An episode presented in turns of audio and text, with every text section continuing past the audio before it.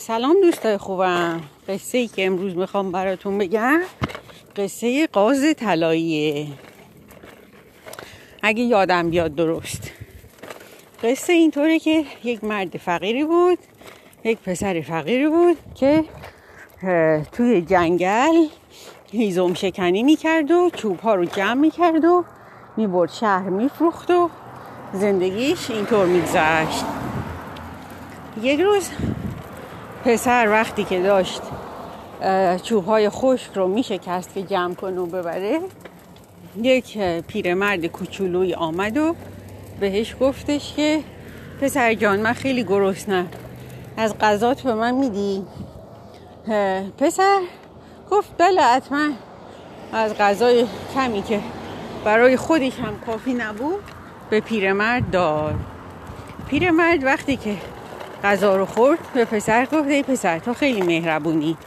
من برای تشکر از تو فقط می‌تونم بهت یک هدیه بدم. تو برو پشت این درخت رو نگاه کن و ببین اون هدیه برای چیه. پسر رفت پشت درخت رو نگاه کرد و دید یه قاز قاز خیلی قشنگ با پرهای طلایی اونجاست. قاز چیه؟ گوس ها؟ گوس گلدن گوس. قاز طلایی. پسر که خیلی تعجب کرده بود اون قاز اونجا چه کار می‌کنه برگشت تا از پیرمرد سوال کنه ولی دید پیرمرد نیست که نیست. پیرمرد رفته بود. پسر هم قاز رو با خودش بر میداره و می‌بره. وقتی که داشته برمیگشته چون پیرمرد یکم غذا خوردنش طول کشیده بوده دیر میشه شب میشه شب تاریک میشه و پسرک برای اینکه شب رو تو جنگل نمونه میره و می‌بینه یک کلبه کوچکی خانه کوچکی اون نزدیکی ها هست. میره و در می‌زنه و میگه که امشب خیلی تاریکه من می‌تونم تو خونه شما بخوابم و فردا صبح از اینجا برم. و صاحب خونه میگه بله حتما.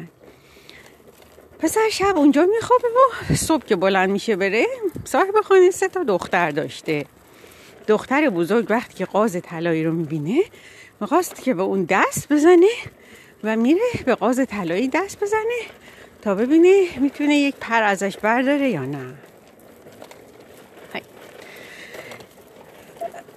دختر بزرگ وقتی که به قاز طلایی دست می‌زنه قبل از اینکه بتونه پری رو ازش جدا بکنه دستش به قاز میچسبه و جدا نمیشه که نمیشه. هر کاری می‌کنه دستش از قاز جدا نمیشه. خواهرهای دختر بزرگ وقتی که میان به خواهر کوچکشون کمک کنن اونها هم به خواهر بزرگشون میچسبن و جدا نمیشن. پسر میگه خب من باید برم خونه. قاز رو برمیداره با تا دختر که بره. وقتی که میره نزدیک های خونش برسه اهالی محل میان می‌بینن که دخترها به قاز چسبیدن و وقتی داستان رو میشنون میان کمک می‌کنن که دخترها رو جدا بکنن و همه اونا هم به قاز میچسبن. به همین صورت پسر تصمیم می‌گیره به شهر بره. وقتی که به شهر میره دختر پادشاه که سالها بوده نخندیده بوده و افسرده بوده داشته از پنجره نگاه می‌کرده. و وقتی که این صحنه رو می‌بینه به خنده میفته و خیلی میخنده. پادشاه خیلی خوشحال میشه و میگه من تصمیم گرفته بودم اولین کسی که بتونه دخترم رو بخندونه دخترم رو به عقد ازدواج اون در بیارم. بنابراین دخترش رو به عقد پسر در میاره و اونها سالهای سال با هم به خوشی زندگی می‌کنن.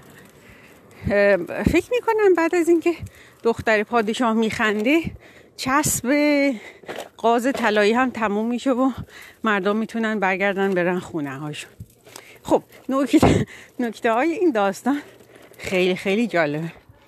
اول اولین نکته این که بله خب. نه نه گوه گوه.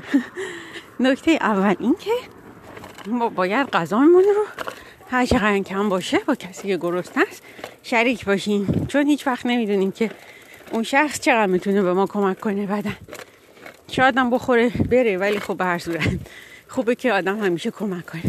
نکته دوم این که دختر بیچاره اومده بوده به قاز دست بزنه. حالا مثلا یه پرم بکنه. مثلا پر قاز کندن مثلا چه کار بدیه که در نتیجه این کار باید دستش بچسبه.